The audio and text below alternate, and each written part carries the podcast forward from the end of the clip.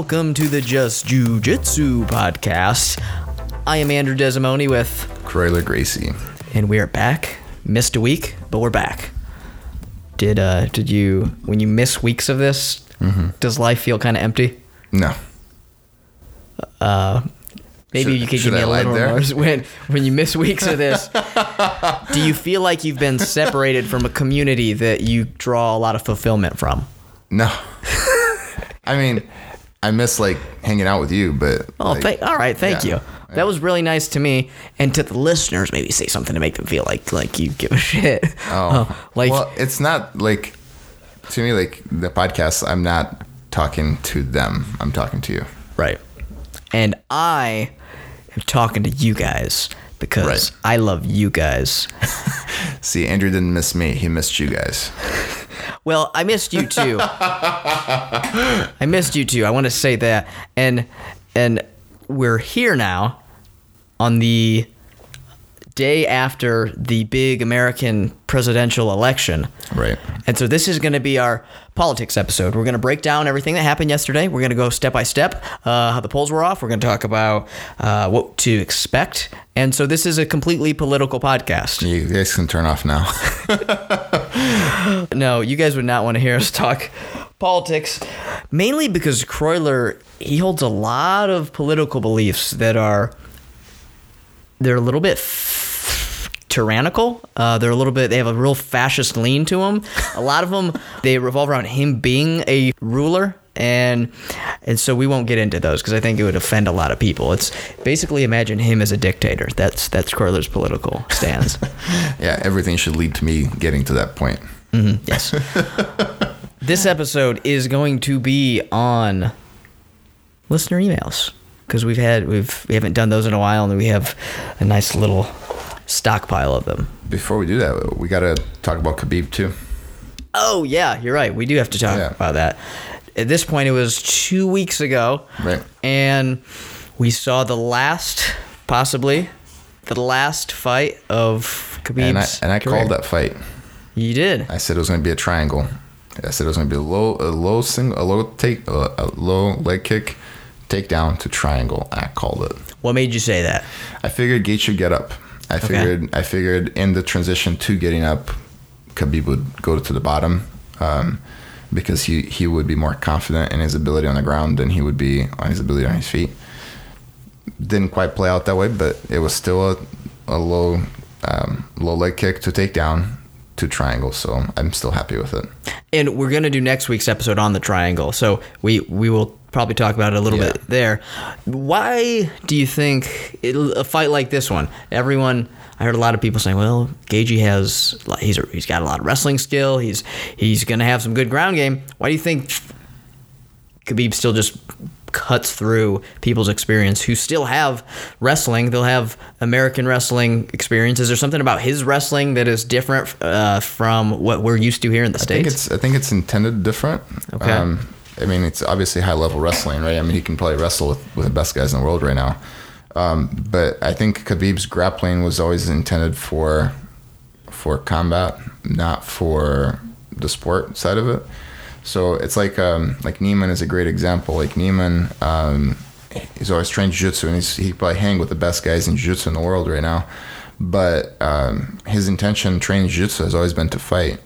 So he's his jiu-jitsu because it was emphasized with that interest may have been shape may have an overall shape that's different than your average high level grappler whose only interest is in grappling. So like you know, as an example in jiu-jitsu, if there's no strikes allowed, it's easy to play an open guard game because who cares? You know, if you, nobody's going to hit you, but in, in MMA, that's not the case. Somebody's gonna somebody's gonna hit you. You know, so I think Khabib's wrestling is still very high level, much like Neiman's jiu-jitsu is still very high level. It's just that Khabib's wrestling is almost molded by and for like MMA, mm-hmm. much like Neiman's jiu-jitsu is very much you know you know molded and shaped for and by MMA. I was really hoping to see Khabib fight someone who had just top level jujitsu because I don't know that he Right. he met someone like that and mm-hmm. and if he did fight someone with great jujitsu maybe you'd have we'd have to draw a distinction there kind of based on what you just said there are people who have great jujitsu who learn it without the uh, The emphasis the it. emphasis on Right. combat and then people who learn it with that emphasis so maybe a great a great match for Khabib would have been like a Neiman someone Right. who had that Right. The only thing with with like that is um, matches like that where there's there's ultimately three port three points to or three um, concentrations in in MMA. Right. You have you have striking, you have grappling, and by grappling I mean um, like the takedown, the clinch, the the closing the distance, the you know when you're the tr- basically to me grappling is a transition between striking and ground fighting, right? And you, then you have ground fighting being the third concentration in, in, in MMA. So you know with like Khabib and Neiman, I would say Khabib has an incredible grappling skill set that overshadows Neiman's. Where Neiman I think would overshadow him in the ground fighting, right? Um, so Khabib knowing this isn't gonna. I mean, maybe he would take him down. I, I don't know, you know. But maybe he, if he didn't want to, if he didn't feel confident, he just wouldn't take him down. And I don't know that Neiman could take him down, and it would end up in a slugfest because they would each take that, you know, approach. Yeah, you're right. That does happen a lot in in, in situations where you have people who are experts Right. in one area. They're experts at avoiding that area also, and Correct. you don't get to see Right. them, which is too bad because I would love to see his him against just that high level jiu-jitsu. Is there someone?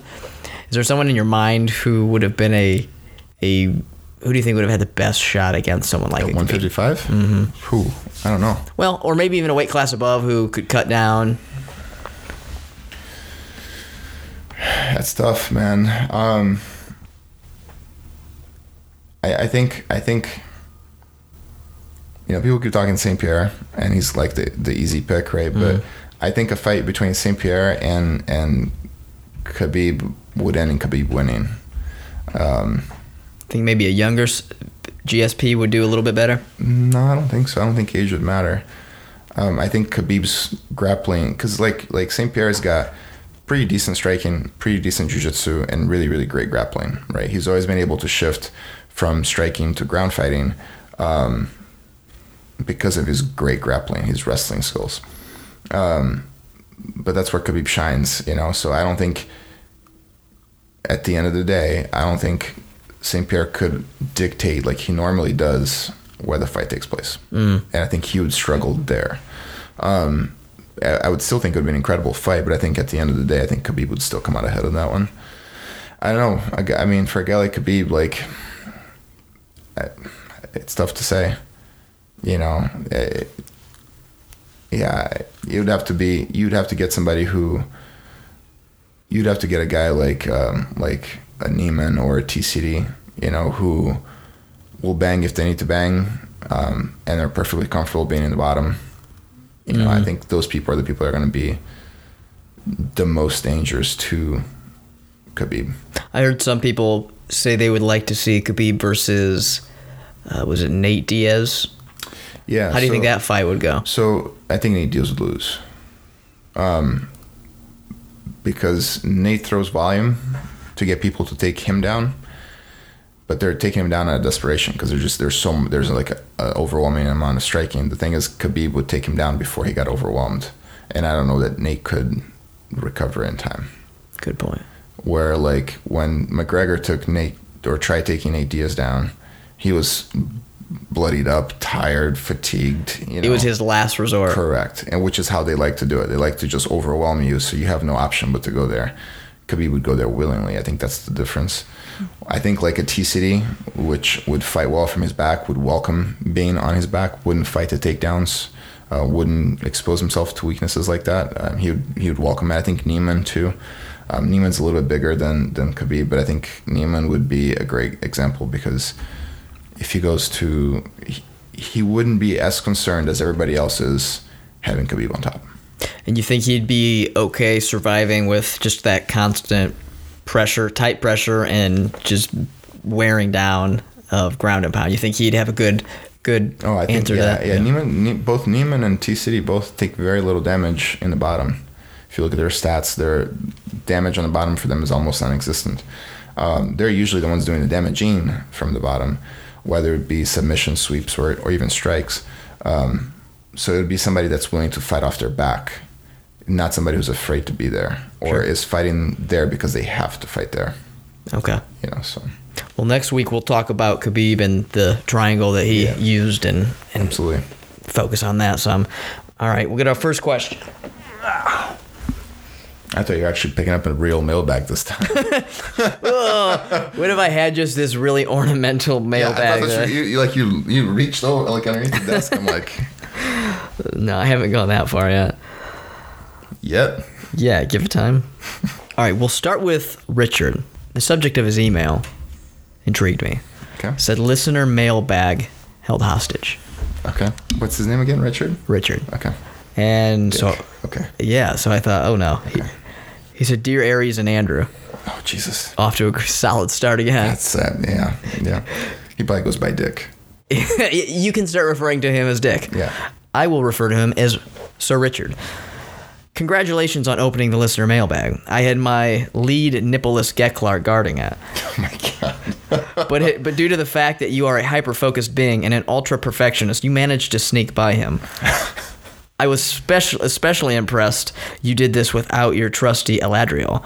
I'm sure I'm sure Andrew can fill the listeners in on this triumph. So so that's a good good throwback. We haven't been to that world for a while, but That's a good thing. yeah, listeners who who uh, have listened to all the episodes would, un- would would would understand those references and the nippleless Geklar, which was funny because I forgot that they were nippleless until he brought that up. So I, I might have to go back and, and buff up on those things, and then we can go back into that world because I know I know that you've been you've been dying for I am. I've been. I've been. I've been missing it. So he said, first of all, he'd like to thank us for putting out oh a quality show. That's that's really sweet. That's nice. Yeah. He enjoys us ripping into the grappling dads. If there was one suggestion, suggestion, he thinks the show could use a little bit more role playing and a little less jujitsu talk. Which Oh. it's about time we received some of those fucking emails. Everyone's been, oh, just jujitsu podcast. Why don't you just talk about jujitsu? I don't want role playing. Thank you, thank you, Sir Richard. Yeah. Today he said he has a question for me. Good. When doing the comptroller, originally he was very successful, but now his training partners are onto him and he's having trouble slipping it in. He's he has been trying to adjust the move with some success, but would love to learn how I have been in, in evolving the system. For him, on the not joking side, he has been using the heel of his foot to tickle the navel of his opponent. Hmm. He achieves this by gluing bunny whiskers to the back of his heels. Okay, so that's what gets the navel tickling. Now, Yeah. only problem there is those are the the bunny whiskers are very uh, feathery. They're not very strong. So unless they have a bare belly, they're not going to feel it. And So- no rash guard. and no rash guard. Yeah. So so keep in mind, you're gonna have to with that big toe lift their shirt up a little bit, and then you can tickle the belly, which you probably know. Have you have you talked to them about licking the back of the ear? Here's where here's where we yeah. So there are a couple things Sorry, that I've worked I on. Steal your thunder. A little bit, but that's okay. So, so you're talking people know what's coming, slipping it in. Yes. So, I've I've employed licking the ear. Uh, that will because even though they know it's coming, that's a new step, and it oh it causes some surprise. You slide that arm in there, you get your choke. Another thing I've tried is as I'm on their back, I will use my one of my arms, reach underneath us, and just tickle tickle the butthole just ever so slightly. and what this does is this causes them to What does this do? it causes them to tense up and they get very tense. Lift the head up slide that arm in there. That's what i do. If if they are someone who is physically if they if they have deadened senses and nothing works. Psychological stuff i'll start to whisper things in their ears and i think i've referenced this before i'll start to whisper things that are very dark very to really be truly be effective you have to get in close with people in your gym not because you like them so you can manipulate them psychologically. So when the in the in the locker room, start to say, "Hey, how's your kids? How's your family? How's your wife?" And use that stuff against them when you're on uh, behind them. I thought, I thought that was like the next volume. You're giving out so much for free. I know. I just, I Richard, I, I want you to use that, and anyone else, do what you can. Oh, he points out that we, we did do a half guard episode in the past. Oh, he's that guy. Yeah, called Classic Half Guard. Oh. Uh, it was aired June of 2019. Thank you, Richard. Uh, appreciate it. I we'll just we'll, let's just say the one that we just did was a new take on Half Guard because I think that you've taught more than one class on Half Guard before, right? Yeah. Yeah, y- y- you're not like, all right, guys, we're doing a half guard today. Yeah. You did that already. Yeah. No, we spent, We've done that one. we spent months there. Uh, let's see. I think he has one more part here. Here's a question for Croyler. When in the half turtle, or as some might call dogfight, yeah. what could one do if the opponent whizzers and stalls with a lot of base? You know what he means there? Yeah. And then he says, I'm having trouble rolling under or taking the back, knee tapping, or, and knee tapping when this happens. And me being the smaller grappler, 6'1, 270 pounds, he's having trouble with It's a small dick. Okay. That's what he called himself, right? A small dick. yeah, okay. uh, no, so let's hear. Yeah, what do you think on that? Um, I think I think you're small. You play a small man game. Mm-hmm. Why do you got to be the more powerful and the bigger guy, right? So the the best option, or not the best option, but maybe the simplest option. Uh, anytime somebody whizzers you, the power of the whizzer comes in. th- Their the, their ability to counter the whizzer, or sorry, their ability to counter your underhook with the whizzer, is relative to how much power your underhook has, right? So if you have a weak, shitty underhook, their whizzer is only so powerful. If you have a, an amazing underhook, their whizzer is very, very powerful. Um, so if they whizzer, uh, a, a very like one-on-one defense is to take the hand that's you know under their armpit behind their back, turn it palm up so that your thumb points towards their butt, and then basically drag your knuckles off of their back to the mat, and then all the way over their face and then back behind them. So you're doing like a big circle with your arm. Um, and, and, and if you do that and you limp arm out, um, their whizzer falls short and then you end up in their back anyways. Um, so that's a pretty simple, standard, straightforward answer to the whizzer. Um, if you fight the whizzer, power for power, they're going to beat you. That's, that's where the whizzer shines. Yeah. Perfect. All right. Well, so Richard, thank you, and use use what I tried. If, if you if it works, great. If it doesn't work, then you're doing it wrong. Is it better to be a, never mind. You sure you don't want to? I'm positive. Okay. See, I know, I know that the comptroller isn't a fad; that it's a trend, because We've talked about it for over a year. we've talked about it for over a year, and you're. It's piqued your interest. You ask questions. You you you, you say you, you you see that there is some there's some potential to it. I'm, I'm just offering advice and letting you develop this thing. I appreciate. Yeah, I, I like that. I think Yeah. that we we can Collaborate on this. collaborate. It's still completely mine, so don't you get your fucking grubby fingers on it. I don't want it. That's all right. yours. All right, thank you. I'm sorry. I got I, I got defensive over. That's, my okay. baby. That's okay. That's why it's my thing that, if I remember correctly, when you are when you test for your black belt, you have to also show what you're bringing to jiu-jitsu, right? It would be nice to show the team. Yes, This is going to be my legacy. it's gonna be a good legacy. This is what how I to, will. How to slip it in, how to touch buttholes, lick ears, That's right. and all the other stuff we can't talk about yet. That's right. For some reason, when you say touch buttholes, I imagine like you have to. It's a technique where you have to touch your butthole to their butthole, and that. Oh, and I was just no. imagining how I'd try to get that into the comptroller. I'm not sure. I'll, I'll, I'll work on that. You do that. Okay, back to another email. This is from Jessica. Jessica, her subject is bad, bad blood and tournament circuit. oh yeah. She says, Hello, my name is Jessica. I'm a white belt. Two years now. I recently parted ways with the gym because I financed the gym with a personal loan that the coach is constantly fighting to not make payment. Or I financed the gym with a personal loan, and the coach is constantly fighting to not make payments to me. I supported him financially for one year while he got on his feet. Off to a good start. Wait, just make sure I understand. So, she met this coach. He says, "Hey, I want to open a school. I don't have the money." She says, "Hey, I'll personally back you, and then you just pay me back X hmm. amount of time. Interest, no interest is irrelevant." And then he's like, "Nah, bitch, I'm not paying you back." That's what it sounds like, or or like, yeah, give it like I can't pay you back yet. Okay, that's good. That's cool. Go ahead. Okay, she says, I found a new gym and I want to compete again. I have competed 12 times as a white belt, but the previous coach and team are in that same circuit. Uh-huh. She says, I competed with him almost once a month and left because of the free loading coach. How do you deal with people you do not get along with at tournaments? It's kind of in my head.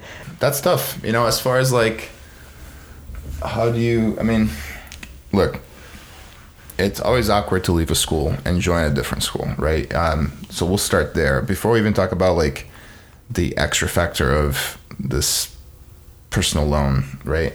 So if you're a if you're a brand new white belt that just walked into a school and you train for a month and you leave and you join the school next door nobody gives a shit, right? You're you're a white belt, you you don't you haven't made enough of a mark to be significant enough for your team for them to care that you're leaving or why you're leaving, right? Um, and it's sad that it's that way, but that's the reality of it, right? Um, if you've been if if you've been training for a year, right, and and with the same team for a year, that's a little bit stickier because you it's not that you're leaving it's not that you're leaving that location. You're leaving that instructor you're leaving your teammates. If you go under a different association right? So if you change schools to a completely different banner um, then there's that rivalry you know what are you saying about them? You know what are you you know when you compete are you out for them? Maybe they feel like they need to be out for you. Um, and, and then they will you know there's always that little bit of that there right? Um, we'll talk about the competition later but so the longer you're at a school the stickier it gets to leave now the other time it gets really sticky is when you've been around for a long time and you're an upper rank right so I see it not so much like if you become a brown belt under somebody, the odds of you leaving are very small. But I, I've seen it where a school doesn't survive. So especially like during COVID, where um, people will train and they'll get their purple belts, their brown belts. They've spent five to seven years at a school, and that school for whatever reason didn't survive, couldn't survive, is moving, the instructor's closing, and now those high ranks, they're not leaving with bad blood right? They're just they don't have a home anymore. Those people also struggle to find a new home because when they come in, there is that ego between the high ranking students of that new school trying to show that they're up to par and then the other person coming in may have that attitude that he wants to try them out or whatever the case is or vice versa and you could also have it in reverse where you know they they don't want to look poorly in front of each other. Right? Mm-hmm. So, so I, I, yeah, leaving a school is always tough. I think the only time where it's a clean leave is if the school closes um, and you're a low rank, or if you were just not there long enough to to make an impact in the team. So your advice is if you want to leave and you're a little bit higher, find a way to tank the school.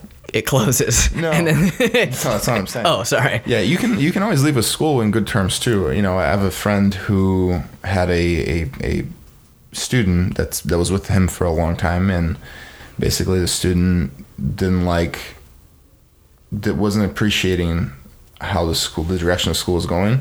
So he just I mean he talked to his instructor, you know, my, my friend and and he he told him, you know, he's like, It's not against you. He's like, I just I don't like the direction. And you know, he left. They're still they're they the two of them are still friends. They left on good terms. He joined a new school. There was nothing awkward about it. It can happen, but I think it just comes down to communication. Hmm. The longer you are, the higher your level of communication needs to be, right? Because it's like losing, uh, it's like losing a girlfriend you dated for a week versus somebody you've been dating for five or seven years. You know, um, it, it's much harder to have a clean break the longer you are with somebody, mm-hmm. unless the communication is really really good. What's the etiquette? This is a little different, but Uh-huh. what's the etiquette of a person leaving the school? Let's say they get their black belt and they go, I want to start my own school. Okay. And they go somewhere.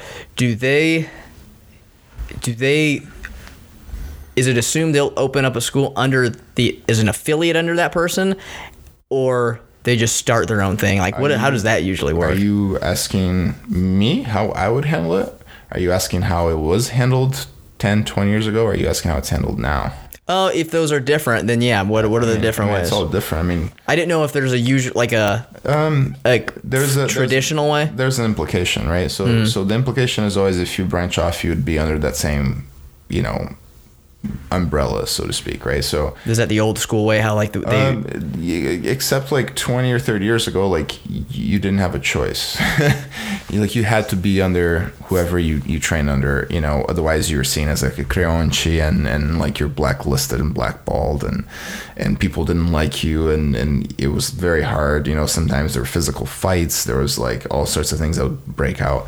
Um, it was handled very much like the mob back in the day you started with this family, you die with this family. You know, you can have your own, you know, side hustle where you have your own gym and and you know and so on, but ultimately you're under the head guy, you know, the Godfather, so to speak, Um when you say under, does that mean like affiliated. Affiliated. Okay, so you're okay. So they you have your school, but you still ultimately answer to that person, or Well, it depends on how the how the relationship is, right? Okay. Um, the the further back you go, the more of a totalitarian uh, power you would have as the head of the association, right? You dictate when people get promoted, how they get promoted, and stuff. And of course, as the relationship blooms, you'd give more and more rights to that person, right? But um, and then you know the expectation was you're always going to fly the same flag, you're going to be part of the same team, et cetera, et cetera. Um, now it's um, there are still places where it's like that. Um, I think in America, it's been in America. There's two trains of thoughts, right? Um, it's a business. I do whatever I want. I'll open. You can't stop me, right? And there is the that's one side of the the business minded people, right? Um, and then the other side of it is, you know what? I want to do this for fun. If I'm under them, they kind of take a little bit of that weight off of me. I can keep using their name. It'll help me grow, and then maybe someday I'll branch off on my own, right? Um, so so that's how it happens. Um, as far as how I would handle it, you know, the way I look at it is my function as an instructor is to to make them better than me, right? So if if I've you know given them everything I can as far as an education goes, they don't think they can learn anymore from me, um, or or it's not even maybe it's about learning. Maybe they just want to have their complete self own identity. I'd be happy for them. Like I have no no qualms with that. Um, I don't think it's my. I don't want anybody that's in my circle to be unhappy, right? So if I say, "Hey, Andrew, you have to represent me. Like you don't have a choice." At first, you might be like, "Okay, that's kind of weird, but whatever." But as the years go by, that would become resentment. Like I forced you into this, you know, Sure. what I mean? like, um, and and that's, like I wanted my patch to be a butterfly, Right. And you said no, I had to have your patch. Correct. You know, um, a lot of schools will uh, compromise. They'll wear two patches. You know, you see that a lot where like they'll have their head association patch and their own individual patch underneath. That's cool. That's a way to compromise. You know, um, for me, um, you know, I I'm I prefer my relationships to be healthy. So if if somebody says, "Hey," I kind of want to do my own thing, see if I can do it on my own. Hey, good luck. You know, let me know if I can help you out, get you out there. No, no harm, no foul. I think um, because I treat, you know, my affiliates really, really well um, in terms of the freedoms and and you know I'm not controlling. I I just offer advice and input. Um, I don't demand anything. Um, I don't think I will run into a problem where somebody like flips out. Um, I think if anybody ever wants to leave, they'll just come to me and just be up, upfront and say, "Hey, I want to do this on my own," and and I will pat them on the back and tell them to go and go do their thing. You know, it's it's not my job to control them. It's, that's that's not who I am. I think that's a healthy way. Yeah. Doesn't match your horrible political beliefs that we talked about earlier, but Now, as far as like um, the situation, so she's been at the school for a year, so she's made friends, she's made bonds. She may have really great friends in there. Um, she may be if she's competing once a month for 12 months. Um, it means she's training fairly consistent, so she is like part, probably part of the core group. Everybody knows that she's there. She's a um, a symbol of consistency, so to speak, to new members. Um, she's somebody that the upper belts can count on being there. So she's kind of like a pillar of the school, right? Um, now, her leaving the school because the instructor is freeloading that's a personal issue that she's got with the instructor. You see, she doesn't have an issue with him as an instructor. She's got a, an issue with him as a businessman, mm-hmm. right? Because it sounds like if the guy paid her on time, she'd stay with him, right? So we'll come back to the whole uh, um, financial thing in a minute, but if if she's leaving the school, she is hurting that school. By leaving, she's she was once a symbol of stability and you know consistency and, and all that, and she's got friends, and she just left, and there's going to be a void there that somebody else will fill in at some point, um, and and if the people at her original school aren't aware of the situation, it's none of my business if they are or they're not. But if they're not aware of the situation, they will resent her. Why is she leaving? Why does she think that that place is better than ours? You know, she's a turncoat and all these things will come out. It's unhealthy. If she had healthy relationships and communication was open and people were a little bit aware of her unhappiness, they will understand that split. If they understand the split, competing against them shouldn't be a problem. If they don't understand, there will be a little bit of that kind of grudge thing happening where like I have to beat her or they, you know, or I have to beat them, so to speak, um, which which can lead to, to unhealthy behavior in tournaments. Um, how how do you deal with that? Um, I I mean I can tell you how I would do it, and I can tell you how most people would, and I can tell you the struggle, right? So for me, I don't give a shit what people think. you know, like it, it's never bothered me like what somebody thinks of me. Mm-hmm. Um, or the things I've done or not done, like uh, I can very easily just move past it. Um, the people that I draw from, whether it's motivation, advice, counsel, those people matter to me. Their opinions matter for me. But outside of that small group of friends and this small group of, of, of you know, quote unquote mentors and, and, and people that are influencing my life, I don't really care what the outsider guy thinks of me. You know what I mean? Like that that's so far removed from me. Um, so it wouldn't bother me. It would be just extra sweet to tap them and to submit them because of the rivalry that they're creating. Not that I'm creating, right? They're they're creating this rivalry for me, anyways. Beating them would just make it extra sweeter, but it wouldn't change how I how I compete.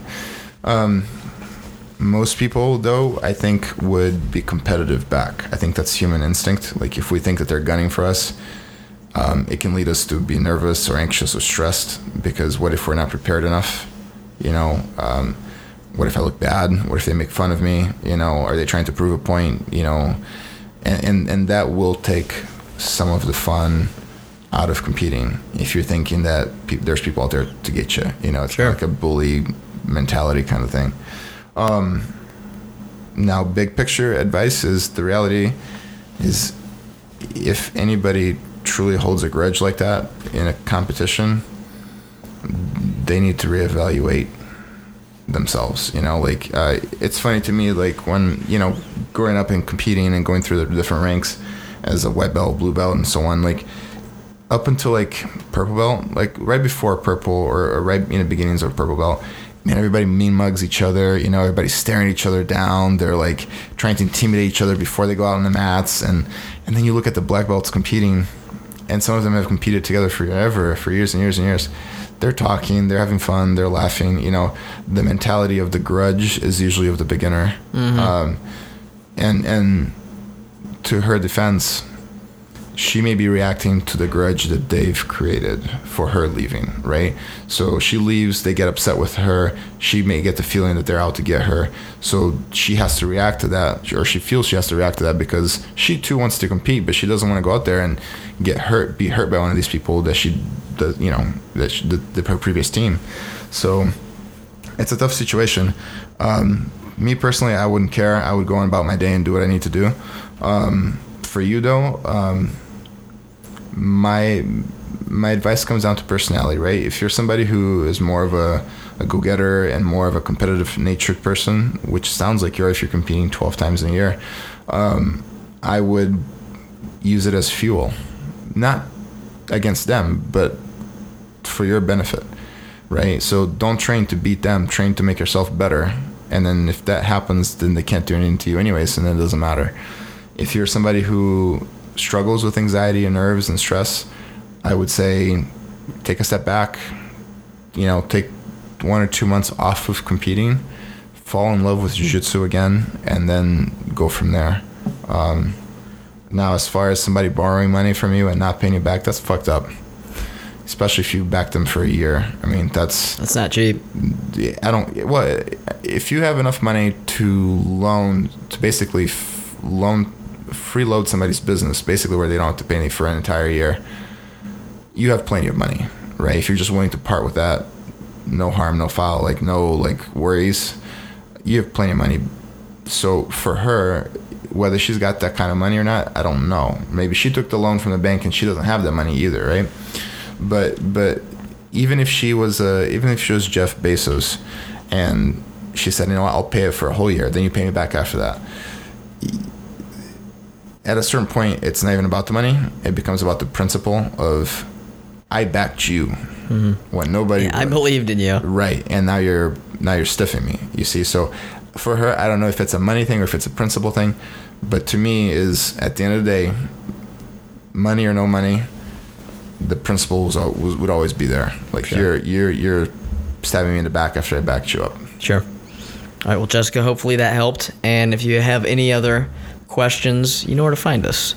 All right. Last email for this listener email episode is from our good friend Joey. Joey from Florida. Oh yeah, what's up, Joey? Not much, Coiler. Oh, just being in Florida with all the crazy people. That's, I guess, that, that'd be That's what it sounds like. That's- yeah, that's what- you don't how I remember? I don't, I don't remember him yeah, talking like that's that. Joey. As you're listening, you'll be like, "Holy shit! Did they get a recording of my voice?" uh, and so Joey says, "What's your take on different forms of learning? Do you think YouTube is helping or hindering newbies to the game? We've, we've kind of we've touched on it a little bit before, but it doesn't hurt to to go back and and talk about it. Um, so, you know, BJJ Fanatics has been around for a long time, and they've been doing it well for a long time with instructionals, online instructionals, and things like that. This year, it's been particularly good for them because with COVID, you, couldn't go train, so people kind of bought into that idea even more so than before. But the reality is that there's courses like the Gracie University who, that's been around for you know almost a decade now, if not longer. So online learning has always been there.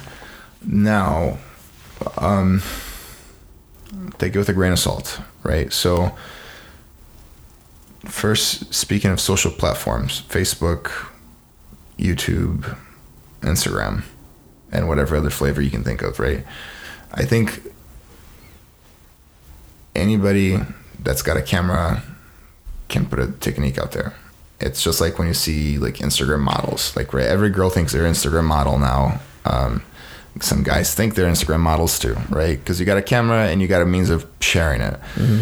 That doesn't necessarily does not necessarily mean that it's good technique or that you're pretty, right? So, um, so the, the way I would look at it is, um, I don't like social media platforms as a means of instruction, especially for beginners, because they you may be able to see something and recognize something, but not necessarily understand why and how. And without having those two components and the last component, which is the feel component, like you have to feel a technique sometimes, um, it can cause you to make mistakes and not know that you're making mistakes, right? And they may be teaching it to you wrong, so the material may be compromised from the start. Um, as far as online instructionals, there are some, you know, reputable instructors outside that are delivering online instructionals that are decent, that are good. Um, but I'm still wary of them, not because the techniques aren't good or because the source isn't good, but more so because it's like it's like buying a grappling dummy, right? So people bought a bunch of grappling dummies over COVID, but the reality is they largely became furniture. Mm-hmm. you know, it's it's most people aren't using a, a dummy at home anyways. So you may spend a lot of money on an instructional online. You may watch once or twice, think you got it, and move on, and be able to recognize the technique later, but not really know how to do it, not be educated. I think I think Rener once said you can watch a technique and you can copy that technique, but not be educated in it, right? Just because you've seen something doesn't mean you're educated in it. And I think if you're not educated, meaning you don't know how it feels, you don't know if you're doing it right, you don't have anybody guiding you to make sure you have it perfect, and then you dedicate time to it, um, it can lead you to create bad behavior and bad habits that are harder to break later. So if you watch videos on social media platform, I, I would advise watching matches because you're not looking at that stage in a match. It's much harder to pick up a technique from a match, but what you can pick up from a match is patterns of behavior. You start to realize how most people react to certain positions, and if you can map that out, it can get you further ahead. Example, you may learn that if you watch like IBJJF tournaments, most people when you pass their guard in IBJJF tournament will expose their back they're gonna turtle. That's just a behavior because they don't want to get scored on. So then you learn that behavior, and then that way, if you're ever competing in IBJJF rule setting, you know if you pass, your opponent is more likely to not to expose their back, not to give up the points for the pass. So then you can be, prepare for that and get further ahead, etc., etc. Okay. All right, we're gonna end it there. We've got a few more listener questions that we'll spread out over the next few episodes. Uh, if you guys have any questions, send either a direct message to our Instagram at Jujitsu Podcast, just Jujitsu Podcast Instagram. You just have to look up the handle. just Jujitsu Podcast. And then our email, you can send something to just Jujitsu Podcast at gmail.com. Uh, you know, before we go here, let's just do a. Uh, quick hypothetical. We're talking about the election. If you had to run, if you're running for president of the United States, who is your vice president? Has to be a fictional character. Who? Fictional character? Mm-hmm. It can be anybody. Could be anyone. Could be any person. They don't have to have any political experience. They could be like I'm thinking. You could choose. You could choose the Terminator. And now, what what kind of what kind of um, role are they fitting in my presidential. They're your vice president. Well, yeah, but you also mentioned earlier on that I would be a complete overlord. Well, good question. So you have become the president. You have to operate in this structure we have and either operate in it or completely turn it around to whatever your will is. And if you do that, you're going to have to have a pretty strong right hand person. Mm. You could have like a Thanos, but keep in mind he's gonna be he's gonna want to usurp you, so you got to be careful. He's got the the power to enact whatever you want, but he also has the power to just throw you aside. Um, could have a the Joker. Oh my God, this is a terrifying administration that you have. Let's hear this. The Why Joker. the Joker? Yeah, and, and particularly Heath Ledger's Joker. Uh, that Joker, that character. What about his uh, his his attributes? Tells you this would be a good vice president. Oh, I, I, I didn't say he would be a good vice president. I think it'd be very entertaining. Absolutely would be. And if I'm the overlord of this thing, then I just need somebody to make the world burn. Yeah, you would anything you try to put in place, he'd constantly be uh, like setting it afire and like going against you. No, so, but see, the thing is, is I wouldn't control him. I'll just set him loose. You just give him the platform. Yeah. To enact whatever he right. wants. And then I will, you know, course correct as needed. I like that. I wouldn't want to live in that world, but I'd like to to, to like be able to hop into that simulation and, and see, see, what it, it's like. Just see it, yeah. Mm-hmm. I get it. Okay. Well, everyone, let that nightmare uh, carry us out, and we will see you next week.